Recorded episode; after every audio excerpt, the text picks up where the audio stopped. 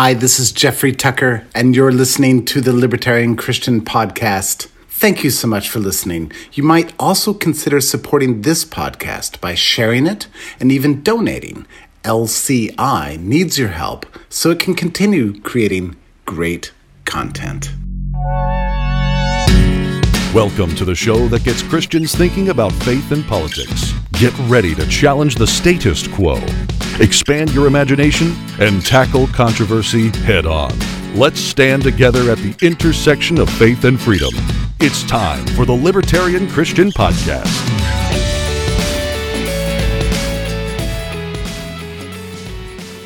Welcome to the Libertarian Christian Podcast, a project of the Libertarian Christian Institute. I'm Nick Gosling, Executive Director, joined today by Jamin Hübner, who is the General Editor of Christian Libertarian Review, our forthcoming academic journal, and Ruth Ryder, who is one of the assistant editors of the journal, along with myself. So, Jamin and Ruth, thank you for being here with us today. Thank you. So, Jamin, this is actually your your third time on our show. Uh, you and Jeff Tucker were tied for two appearances each uh, up, up until just recently, but now uh, now you've pulled into the lead once again. So, so welcome back. You were also our very first guest, uh, our fourth episode, I believe. So, I'm very excited about Christian Libertarian Review, as I know that two of you are as well. This is a project that's been in the making now for about a year and a half. Uh, but Jamin, I think you were thinking of something along these lines even long before that, and it just kind of worked out that LCI became the parent organization of the journal. So why don't you tell us a little bit about uh, what what the journal is, why we're doing it, where the vision came from, and and what we hope to accomplish with it.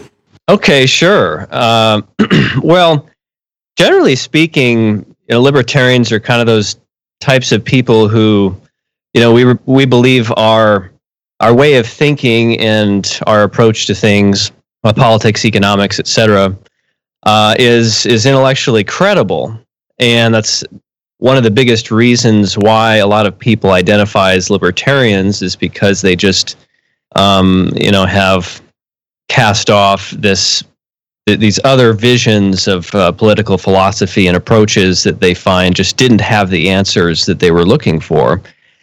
And so the idea of an academic journal was just really natural in that respect, uh, because um, you know there really isn't anything quite out there. As I write in the in the preface, I kind of have the same um, say some of the same things about what what is there and what publications are there, but you know the idea is just that here is a platform for uh, intellectuals, for pastors, scholars, uh, professors, whatever, to get together and explore some topics, but they do it from a libertarian and a Christian perspective. And as it stands, there really isn't anything quite like that. So it's a place where, you know, like for instance, in one article we have in this first volume, it's it's a it's a very economic article. It's by uh, Salter and Callahan, and it's on distributism and uh, you know it's just it's very natural for them. They can they can openly talk if they want to about theology god whatever without being judged or without worrying about their article being rejected. And so that's that's kind of unique like that. Uh, and so and you could see it from the other way around that uh, theologians uh, people who want to talk about theological topics uh, they can do that from a, a, libertarian perspective without having to catch up their audience on all these different ideas of freedom, non-aggression, and things things like that. So then that can really lead to some uh, very productive and unique and, and, and important scholarship, I think. So anyway, yeah, like you said, that idea has kind of been in my mind for a couple years. And uh, when I met you and um, uh, Norman Horn, at the 2000, I believe it was 14, uh, Austin uh, F- uh, Freedom. Forget the name of the title now. I wasn't there in 2014, but you and I uh, had met in the 2016 conference. Oh wow, yeah, that's right. Oh my gosh, the time flies. Uh, yeah, 2016 in Austin, and um, and I began sort of, you know, this spreading the idea and planting seeds for it. And I talked to Dr. Victor Claar and um, and uh, who else was there? Uh, a couple others. Uh, I, I, met uh, Robert Murphy, and he was the the main speaker of that event, and started planting seeds, and it was generally pretty positive. But it really came together when, uh, really, when when you and and Norm and and Doug and others had asked for the uh, for involvement of other editors. You know, eighty percent of people I've never he- really heard of or read, uh, roughly, and they just all said yes, and that was kind of unexpected. Like, um, you know, people are pretty busy, and here's a guy I don't really know, and you know, what is this going to be? But it seemed to be so uh, f- such fertile soil that just the idea just just grew kind of like crazy and um and so it was yeah it just it just came together really organically really naturally. And the first volume that is officially released today as people hear this has been a, a huge huge success.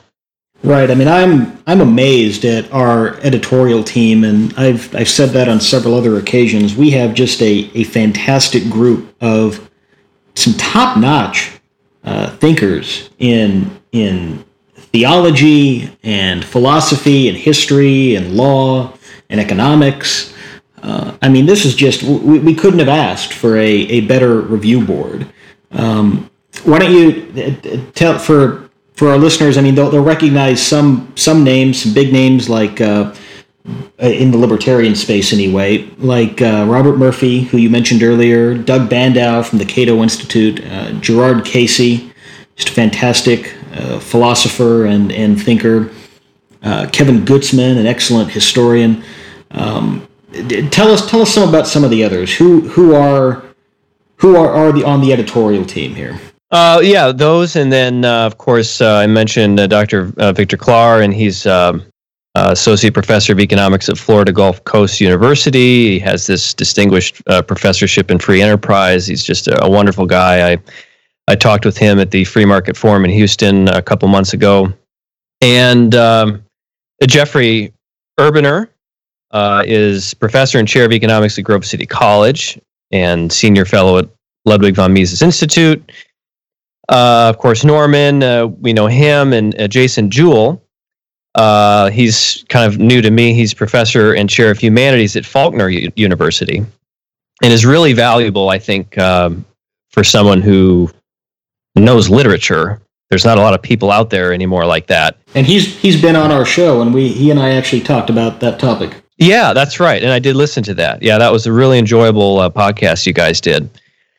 Who else here? I, I I don't really know David Riggs that well. Um, Shawn Ritenour he's a professor of economics also at Grove City College, and I use actually use his textbook uh, when I teach economics at, at the college I work at.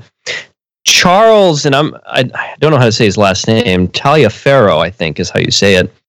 I read every time I read his biography, I laugh out loud. I'm not kidding. This has happened like three or four times already because I'm not convinced he exists. Like I, I really don't think he exists. Like you read through it, it's like there's nobody that that has done all of this. You know, it's just. Yeah, he is he is immensely immensely qualified, a, a truly consummate scholar, and let me just give a, a, very public thanks to our friend David Theroux at the Independent Institute, who uh, referred me to Charles uh, to, to reach out as an editor. So thank you to David Theroux and the Independent Institute, and, and thank you to Charles. Absolutely, yeah. And I hear he's, he's very, very busy. And um, I mean, you can just you can tell by by reading through it. And uh, Tim Terrell uh, is associate professor of economics at Wofford College, I think is how you say it. I'm not sure. Also, assistant editor of the Quarterly Journal of Austrian Economics, and uh, and other things as well. And he's he's a new uh, uh, face to me, but he has uh, actually already served in a, in a in a capacity of reviewing an article and was you know, did very timely and excellent feedback. And then uh, uh, Chris Zuccalli is a friend of mine and colleague who is an independent scholar from New York, and we serve together on the Canadian American Theological Association board. And um, wonderful New Testament scholar and uh, professor. So, Yeah, I mean that that's just that's just the first year, and there's there's three or four others I have in mind because I these this is just the first round, like who we could find, who we could find to get involved. To have this many and this qualified is is more than actually a lot of other journals out there, and now I want to kind of balance it out. I'm realizing after getting submissions, oh wow, we don't have a lot of people in uh, like ancient history might be really valuable in some respects. We ha- we're really heavy on e- on economists. Um, you know, it would. I don't want to keep sending the same like articles to you know the same four people or something. So um, I'm going to have to you know get a few more just to make sure it's balanced. But it, it's you know it's an experiment. This whole thing is an experiment. I, I've, I've been a peer review editor of a couple different journals, but not a general editor, and that's a very different experience for me and there's a lot of uh, whole new issues to deal with, and uh, especially when you know the biggest thing that is just the weight of releasing a public document that you're responsible for and trying to squeeze out all these last minute typos and little errors and and things like that and in the article on distributism uh, i sent it to dr salter asking him for a uh, a proof like is there anything wrong with this and he's like yeah you missed a co-author and I'm like, oh, okay. I, I, don't know how that happened. So I uh, put in uh, Eugene Callahan's name in there and his his bio information, and I I just really don't know how that happened. But uh, so there's you know there's little things like that.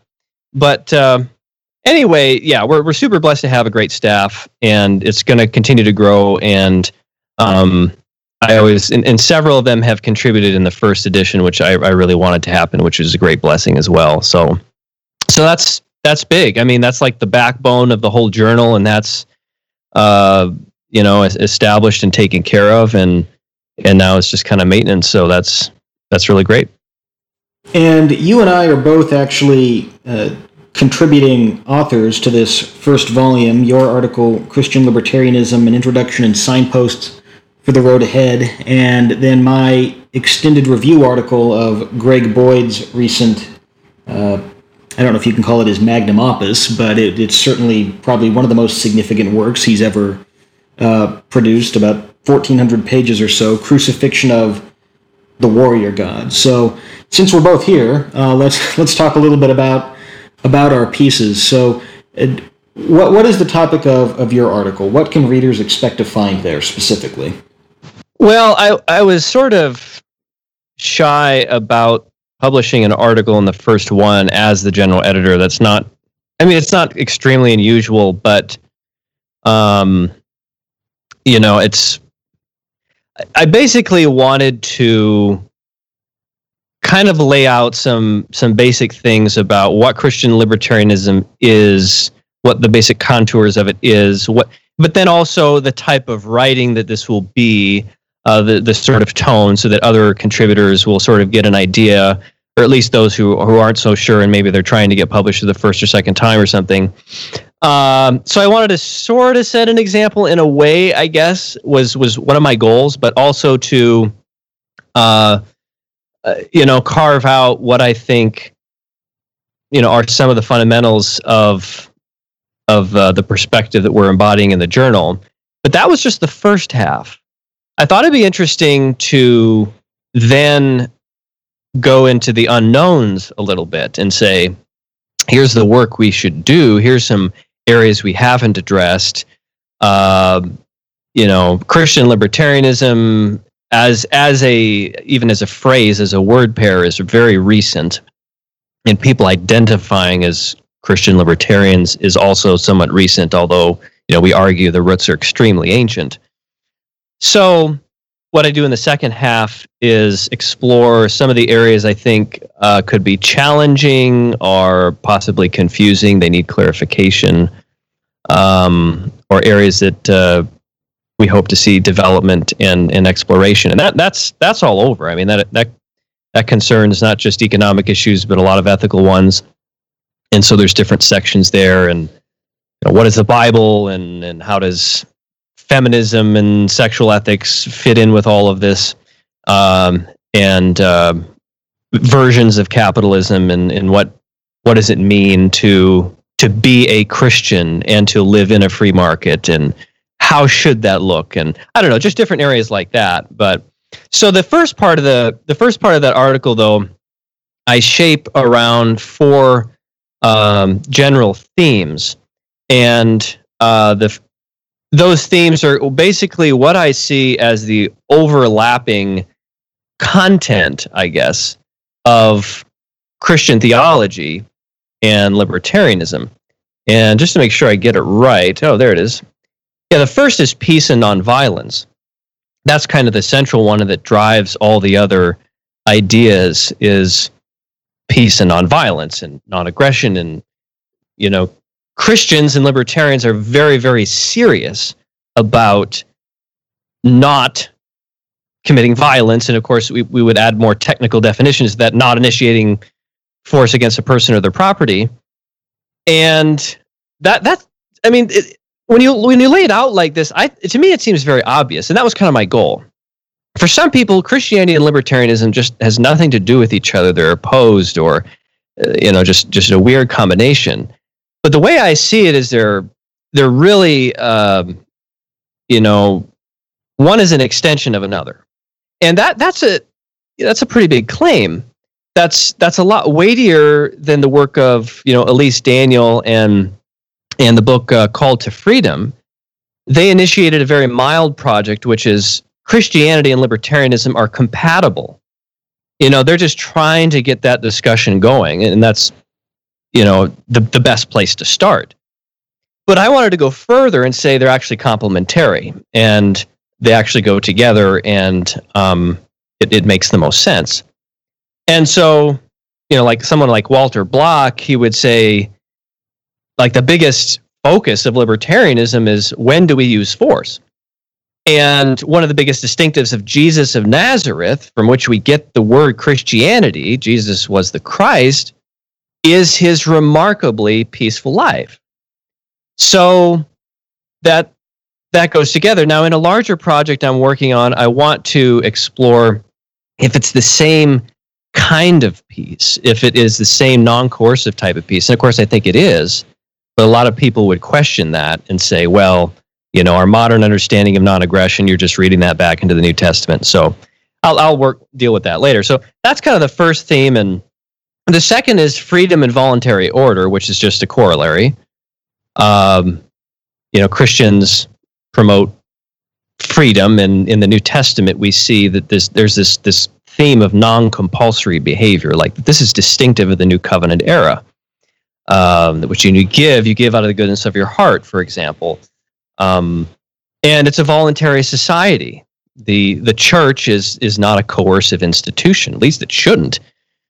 I just watched a video on on YouTube last night of this gal who escaped a cult from New Zealand, and of course they call themselves Christian and whatever. And it's like this is, you know, that's not not Christian. It doesn't deserve that name precisely because of its coercive nature. And uh, a third theme was decentralization and the diffusion of power. A little bit more complex, but again, a logical corollary of, of peace and nonviolence. Um, we see th- this. This gets into a little bit more controversial because, especially in the Western intellectual tradition, there's there's tons of hierarchies. They're all modeled around these um, you know, one person at top, like the Roman Empire or the Catholic Church or, you know, this organization or that. They're really sort of triangular, so it's hard for us to kind of predate that to go back and to and to read the New Testament uh, in its own context and how um, it actually isn't so centralized. Um, you know, pastors, elders, that the model of ecclesiology is um, you know, is, is very mutual and is not so linear and hierarchical like that. And uh, you know, diffusion of power, it's the same thing. That's that's um, you know part of libertarianism when you give people when you when you give people the power, the rights that they have, you give them freedom. Uh, they can only screw up so much. They can only damage so many things, so many people. But if you give a government, you know, for example, a lot of power, the damage is all the all the all that much greater. And so, um, you know, that as as some some others have have said and argued that you know how many people has anarchy killed? You know, it's it's like nothing compared to how many people governments have killed. And so it's that kind of idea there. And then finally, a, a fourth theme that I look at is concern for economic flourishing. And you know, how many libertarians are economists? A, a bunch.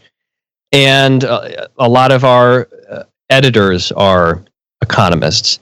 And they believe that, um, you know, freedom and voluntary uh, exchange is the basis for a prosperous society. And they have a lot of good reasons for believing that and teaching that.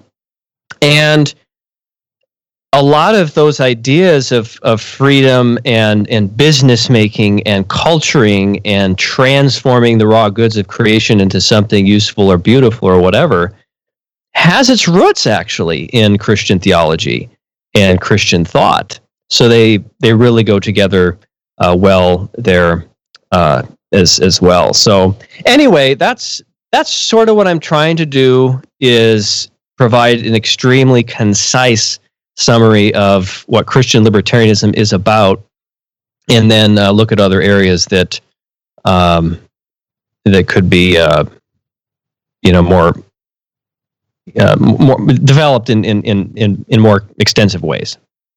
And my piece uh, is actually the the fourth, the, the fourth and final of the of the main articles. Yours is the first, but we'll we'll skip ahead here and talk about that. So I'll kind of just go over what what I discuss, and if you have any questions for me, you can ask. Uh, so, uh, Greg Boyd is a scholar who most of our listeners are probably familiar with. In fact, he was on this show several months ago talking about uh, th- this basic theme that he discusses in Crucifixion of the Warrior God. We had him on right around the time the, the popular version of that book, Cross Vision, was published uh, Crucifixion of the Warrior God came out earlier in 2017.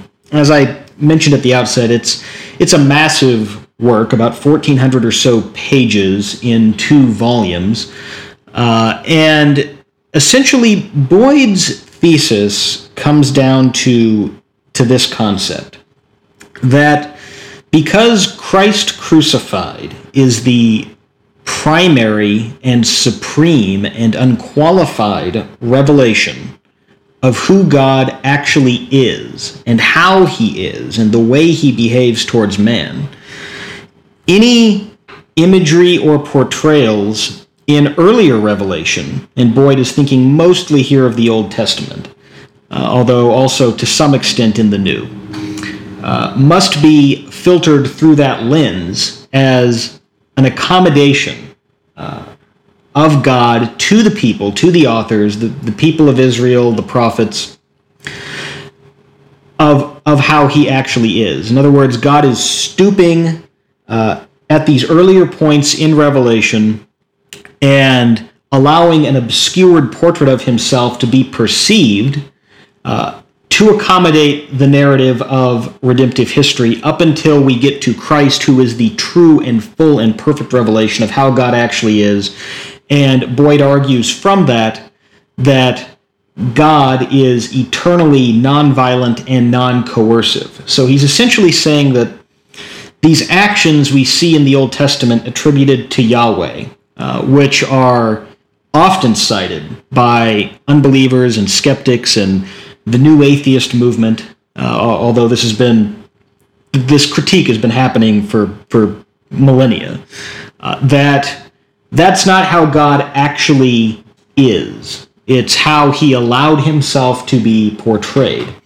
Now, of course, this is a very controversial thesis, at least in, in the modern sense, and certainly for evangelicals and post fundamentalists, and those of us, pretty much anyone in the last 200 years or so. Uh, but Boyd makes a deeply historical argument, going back to ancient Christianity and the ancient church, citing examples from Origen and John Cassian and Irenaeus and Gregory of Nyssa, uh, as well as more general and broad themes of ancient interpretation to argue that this really isn't uh, an innovative way of thinking. This is actually a very ancient way of thinking. Now, there are various issues with the way he presents things, and certainly there's critiques that that could be brought up, uh, and how he conflates his thesis at times with other elements of his thinking, like his open theism or his uh, his his take on free will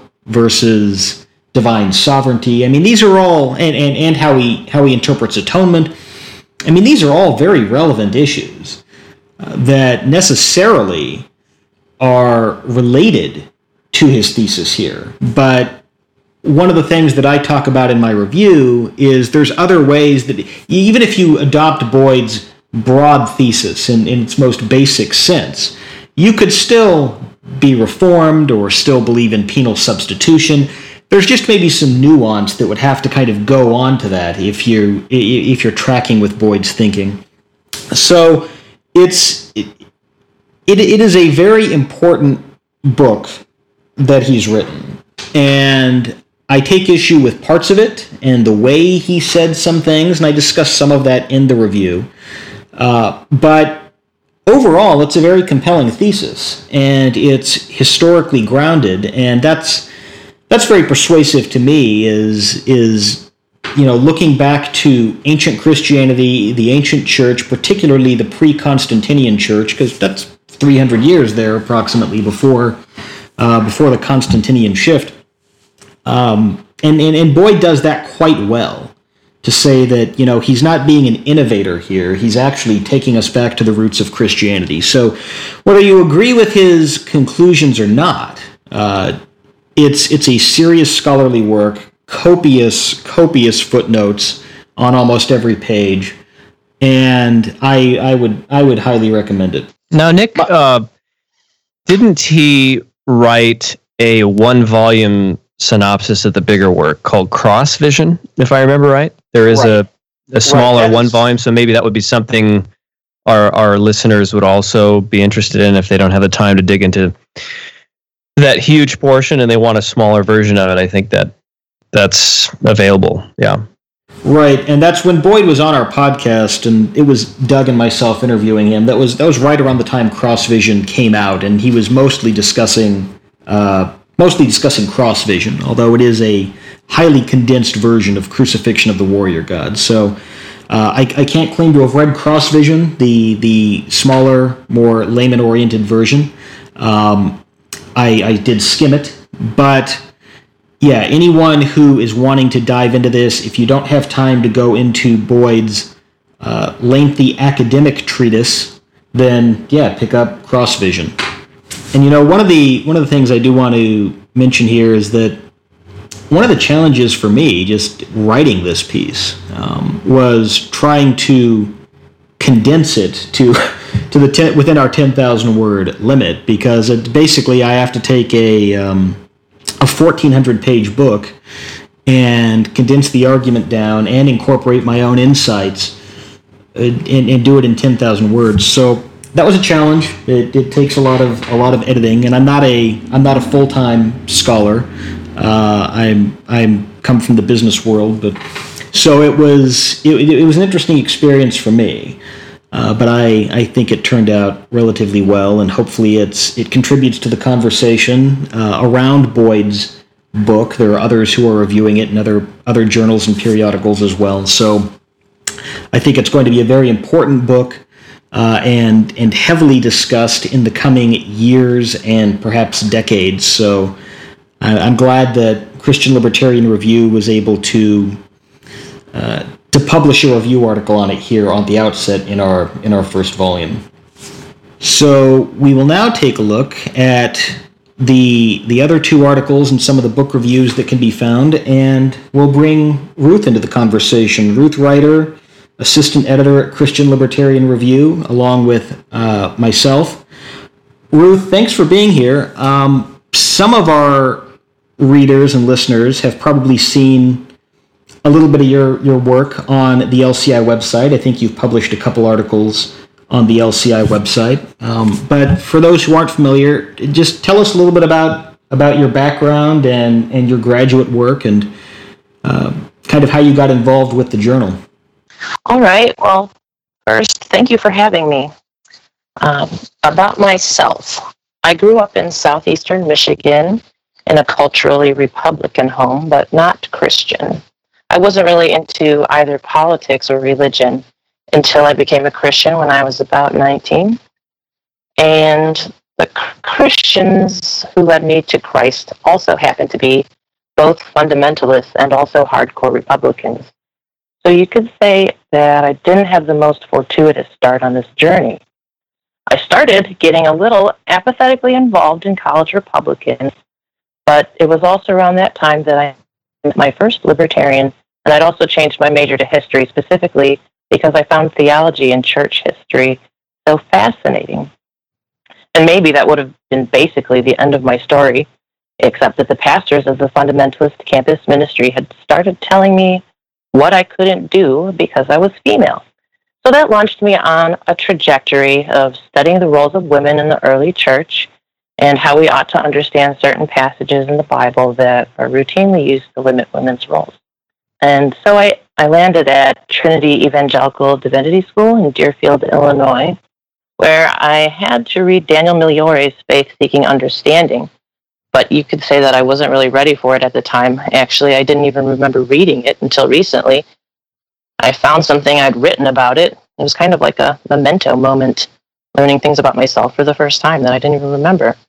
So then I went on to Notre Dame, where I earned my Master of Theological Studies in the History of Christianity.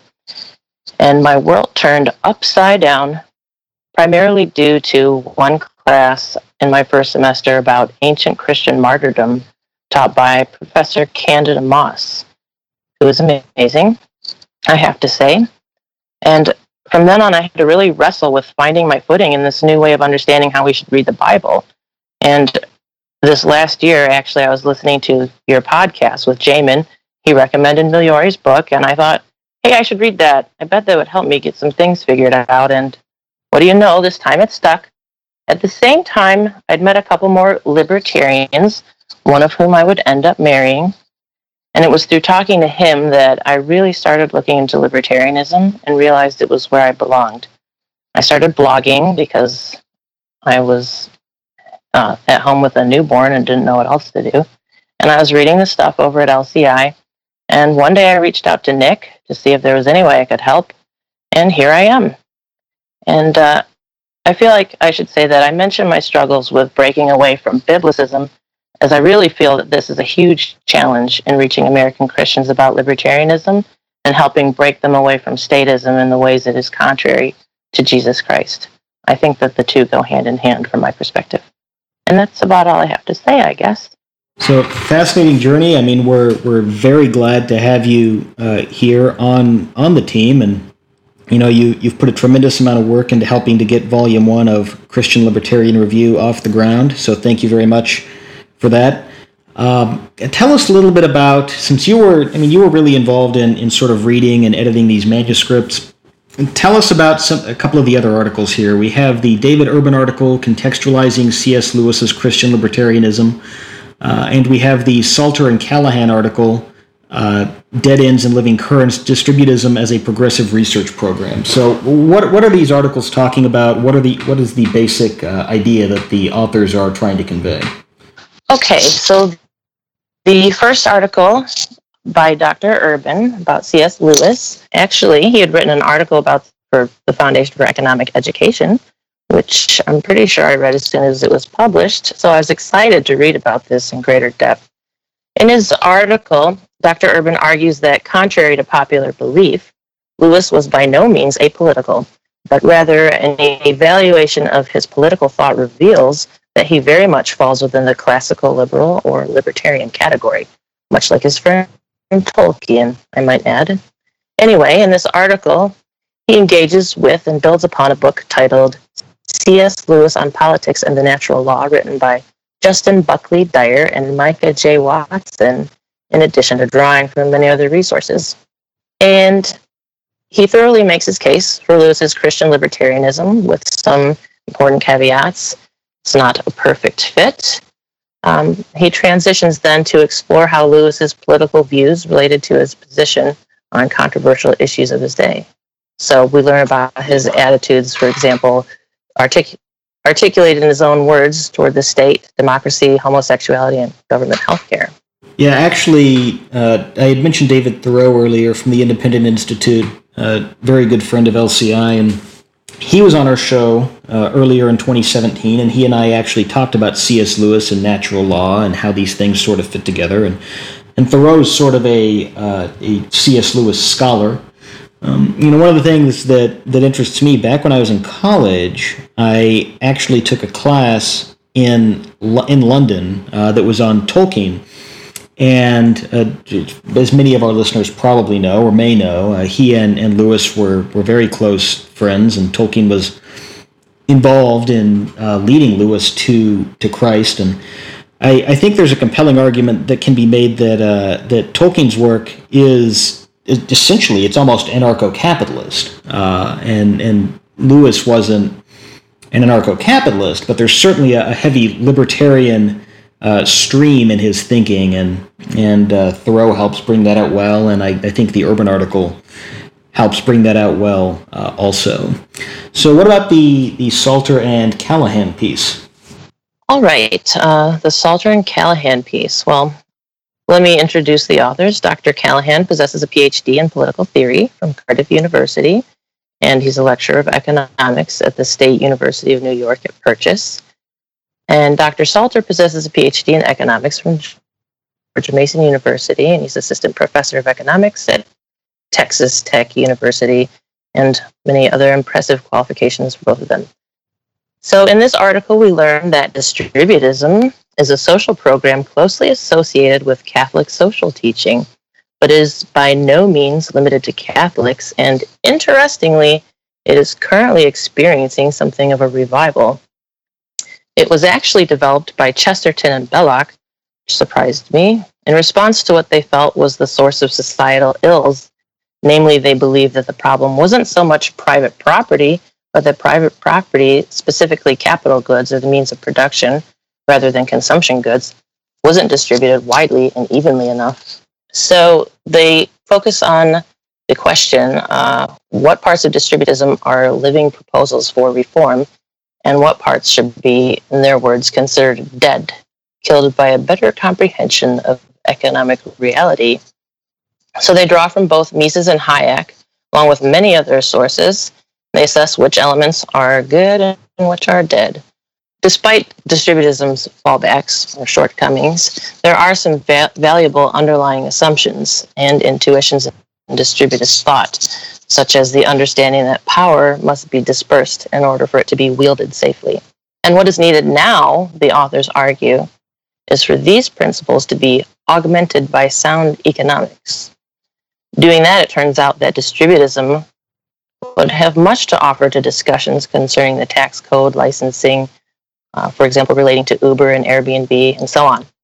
This article I found personally is excellent, not just for its balanced and thoughtful treatment of distributism, which I didn't even know what that was at the time I was reading it, but it's also a lesson in economics in and of itself. And I think readers will come away with a better understanding of how to think about and address pressing social and economic concerns, as well as the well intentioned but economically unsound proposals we regularly encounter. And we also have a number of uh, normal length book reviews uh, in in this first issue of CLR. I believe we have seven. Um, and Ruth, you you did a book review. How was how was that experience? What book did you review, and what was your takeaway? Well, I reviewed Helen Rhee's "Loving the Poor, Saving the Rich: Wealth, Poverty, and Early Christian Formation." Ree is currently associate professor of church history at Westmont College.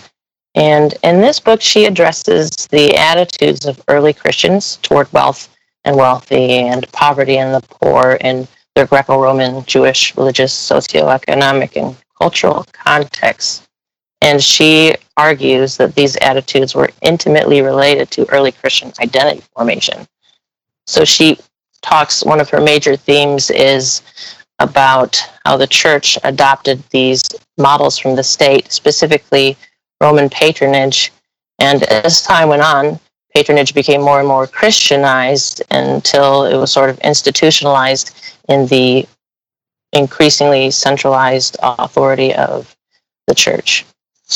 Uh, her book does have some major weaknesses, particularly when she attempts to apply her analysis to contemporary socioeconomic problems. Sometimes she expresses praise for capitalism, and then other times it's for big government programs. So it's a little puzzling, and I, I try to address her concerns and point out um, how government interference is a cause of a lot of her concerns. And although I didn't state this in my review, one possible route that I think she could have taken in her application might have been to assess whether or not the early church should have modeled itself so heavily after the state, whether this co opting of state models has been helpful or harmful to the poor, and whether today it ought to be con- it ought to consider divesting itself of these elements. Well, that's just a sampling of some of the excellent content that we have in Volume 1 of Christian Libertarian Review.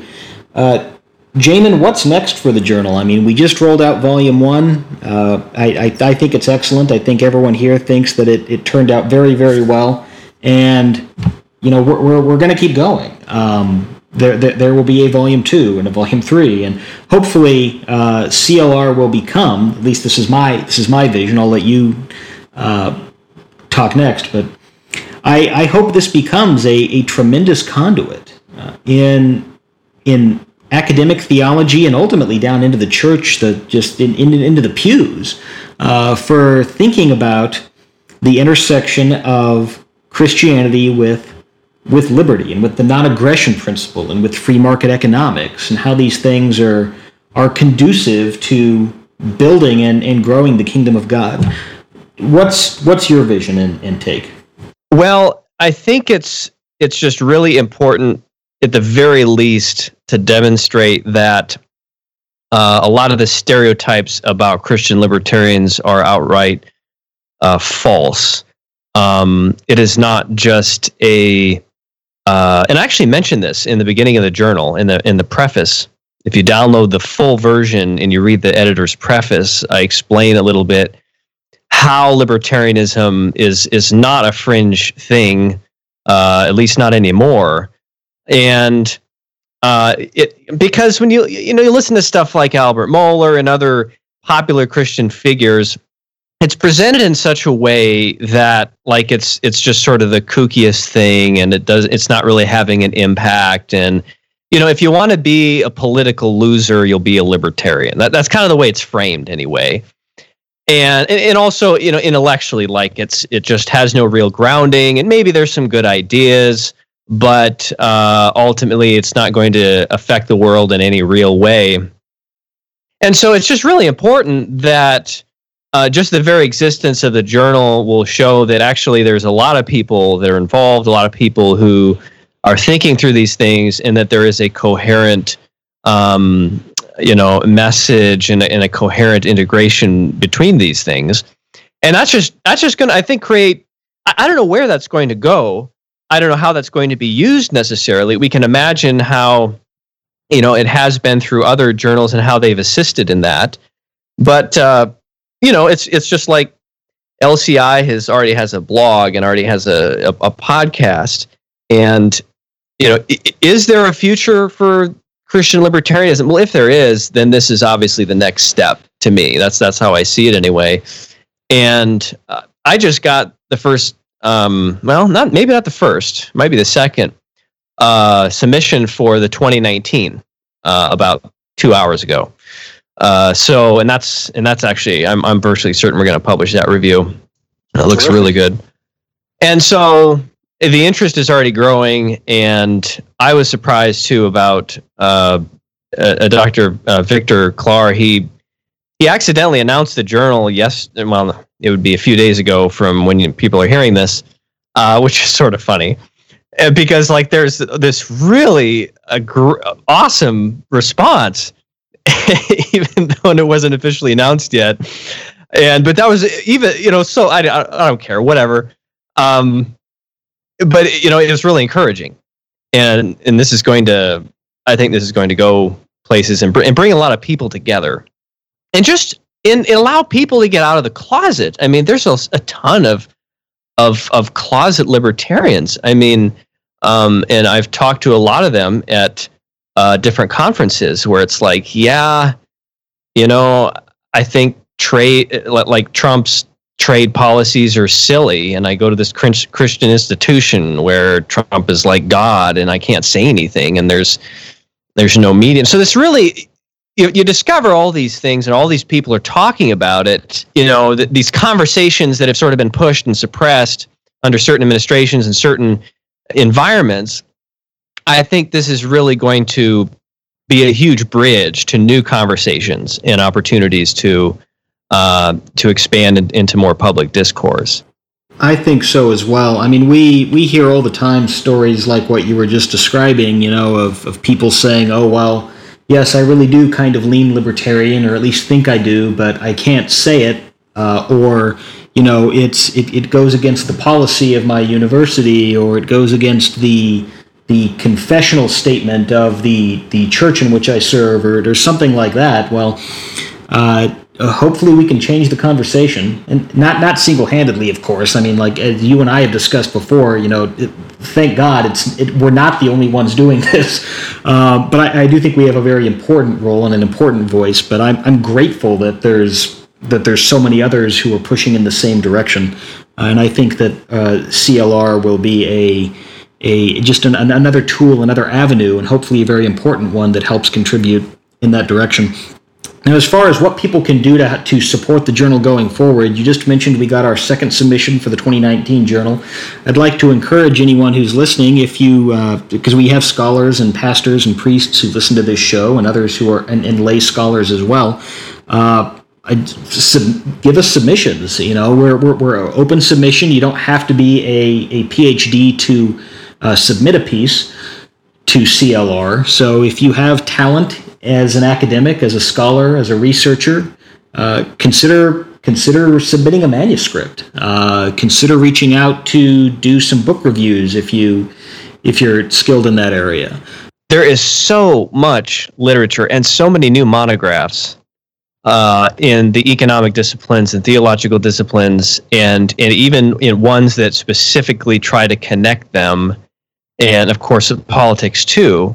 And there's there's not enough people, and it, it'd be a shame to miss all of these. And frankly, it doesn't take a lot to write a good review.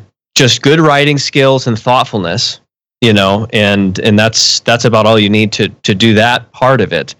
And uh, you know, the other the articles are uh, we obviously encourage submission there too. That that's going to be a little more technical and be a bigger commitment, but um, yeah, it's it's anyone in principle, you know, uh, can contribute, and, and those out those requirements and and guidelines are obviously on the website, and uh, you can read them there.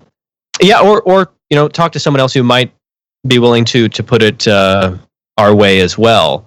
So yeah, I just want to encourage that, and in just in closing, also I want to thank uh, uh the LCI board and advisory board and and all the uh, contributors to the uh, the institute, and uh, to to Nick and, and to Ruth. Ruth is just done awesome editorial work, super timely, and it's a lot of work.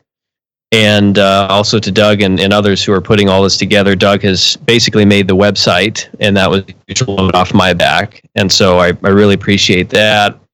And uh, to anybody else who uh, is is supportive of this project because uh, you know we're all doing it out of our time. You know we don't get paid, and we just believe this is important, and it's gonna it's gonna make a lasting contribution.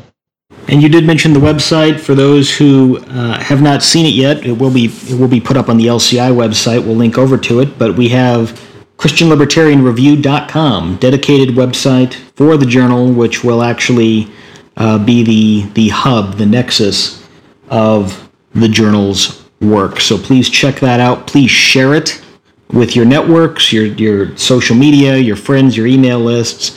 Uh, certainly, if, if you're maybe you're a seminary student or an undergrad, share it with your professors. Um, assuming you're at a Christian college. If not, maybe maybe don't share it with your professors unless they're Christian. Uh, that might that might trigger some people.